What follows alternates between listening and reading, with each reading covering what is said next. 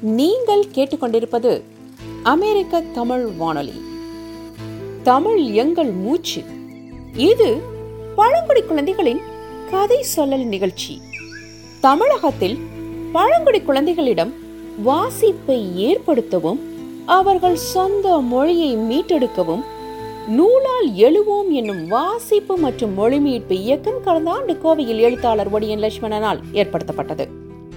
அவ்வியக்கத்தில் பழங்குடி குழந்தைகளால் சொல்லப்படும் கதைகளை அமெரிக்க தமிழ் வானொலியில் தொடர்ந்து ஒளிபரப்பி வருகிறோம். இந்த வானொலி நிகழ்ச்சி பழங்குடி குழந்தைகளிடம் பெரும் வரவேற்பை பெற்றுள்ளது. தொண்ணூத்தி எட்டாவது கதை சொல்லியான ரஞ்சிதா கோவை மாவட்டம் ஆனைக்கட்டி அருகில் உள்ள வடக்காலூர் என்னும் பழங்குடி கிராமத்தைச் சேர்ந்தவர். தந்தையின் பெயர் முருகன் தாயார் பெயர் முருகம்மாள். ஆனைக்கட்டியில் உள்ள வித்யாவனத்தில் எட்டாவது படித்து வருகிறார். கதை சொல்வதிலும் வாசிப்பதிலும் ஆர்வமிக்க ரஞ்சிதா கிண்டனும் வீணனும் என்ற கதையை சொல்ல வருகிறார். கதை. கிண்டனும் வீணனும். ஒரு காட்டில் ஒரு இளைஞன் நடந்து போய்க் கொண்டிருந்தான். அவனுக்கு பசி எடுத்தது. ஒரு மரத்தில் உயரத்தில் கனிந்த பழங்கள் இருப்பதை கண்டான். மரத்தின் மேல் சரசரவென்று ஏறி அவற்றில் சில பழங்களை பறித்து தின்றான். மிக கனிந்த வாசனையுள்ள பழங்கள் கிளைகளின் நுனியில் இருந்தன. அவற்றை எட்டி பறிக்க கிளையின் மேல் நகர்ந்து சென்றபோது அவனது பாரம் தாங்காமல் ஒரு கிளை முறிந்துவிட்டது.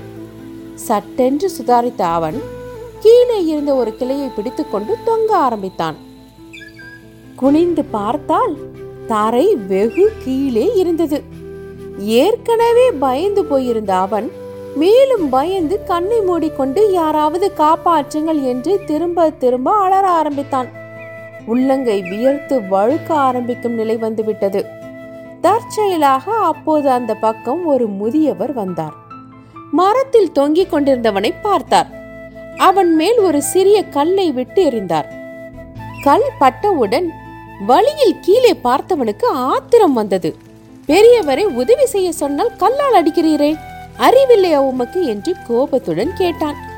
பெரியவர் பதில் பேசாமல் மற்றொரு சிறிய கல்லை எடுத்து அவன் மேல் எறிந்தார்.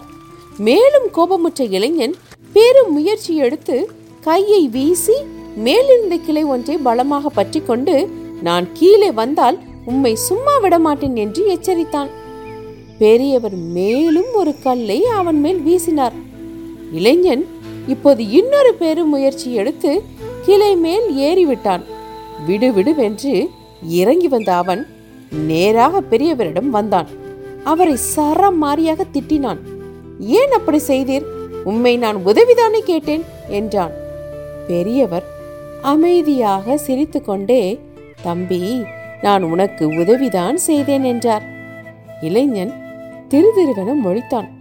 வாருங்கள் ரஞ்சிதா சொல்லும் கதையை கேட்டு ரசிப்போம்.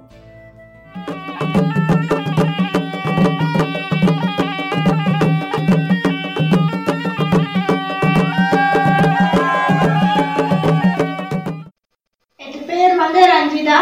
நான் வந்து எட்டாம் கிளாஸ் படிக்கேன்.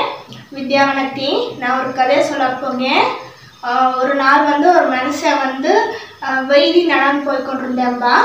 அப்பா பற்றி நிறைய மர பழம் இருக்கதை பார்த்தேன்பா அப்பா அவன் வந்து போனக்குள்ளே அது நிறைய பழம் தொங்கிக்கொண்டே இருந்ததும்பா.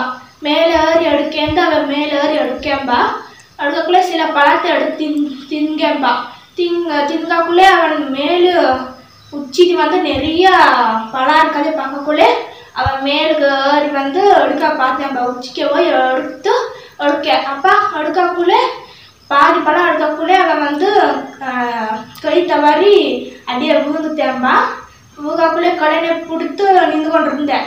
கொலைனை பிடித்து நின்று கொண்டிருக்கக்குள்ளே காப்பாத்துங்க காப்பாத்துங்கன்னு அவள் கத்தினேன். அப்பா கத்தி யாருமே வரலையா? அப்போ கடைசிக்கு அவன் வைத்தி ஒரு தாத்தா வந்தேன்பா. தாத்தா வந்து நின்றேன்பா. அப்போ அவன் வந்து காப்பாத்துங்க காப்பாத்துங்கன்னு அவன் கத்தினம்ப அப்பா தாத்தா வந்து பக்கத்திற்கு ஒரு கல் எடுத்து வீசினேன்பா. வீசுறதுக்குள்ளே அவனுக்கு சரியான வசம் வந்துதும்பா அப்போ ரெண்டாவது கல்லையும் அவன் எடுத்து வீசினேன்பா. அப்பா அவனுக்கு சரியான வசம் வந்ததும்பா.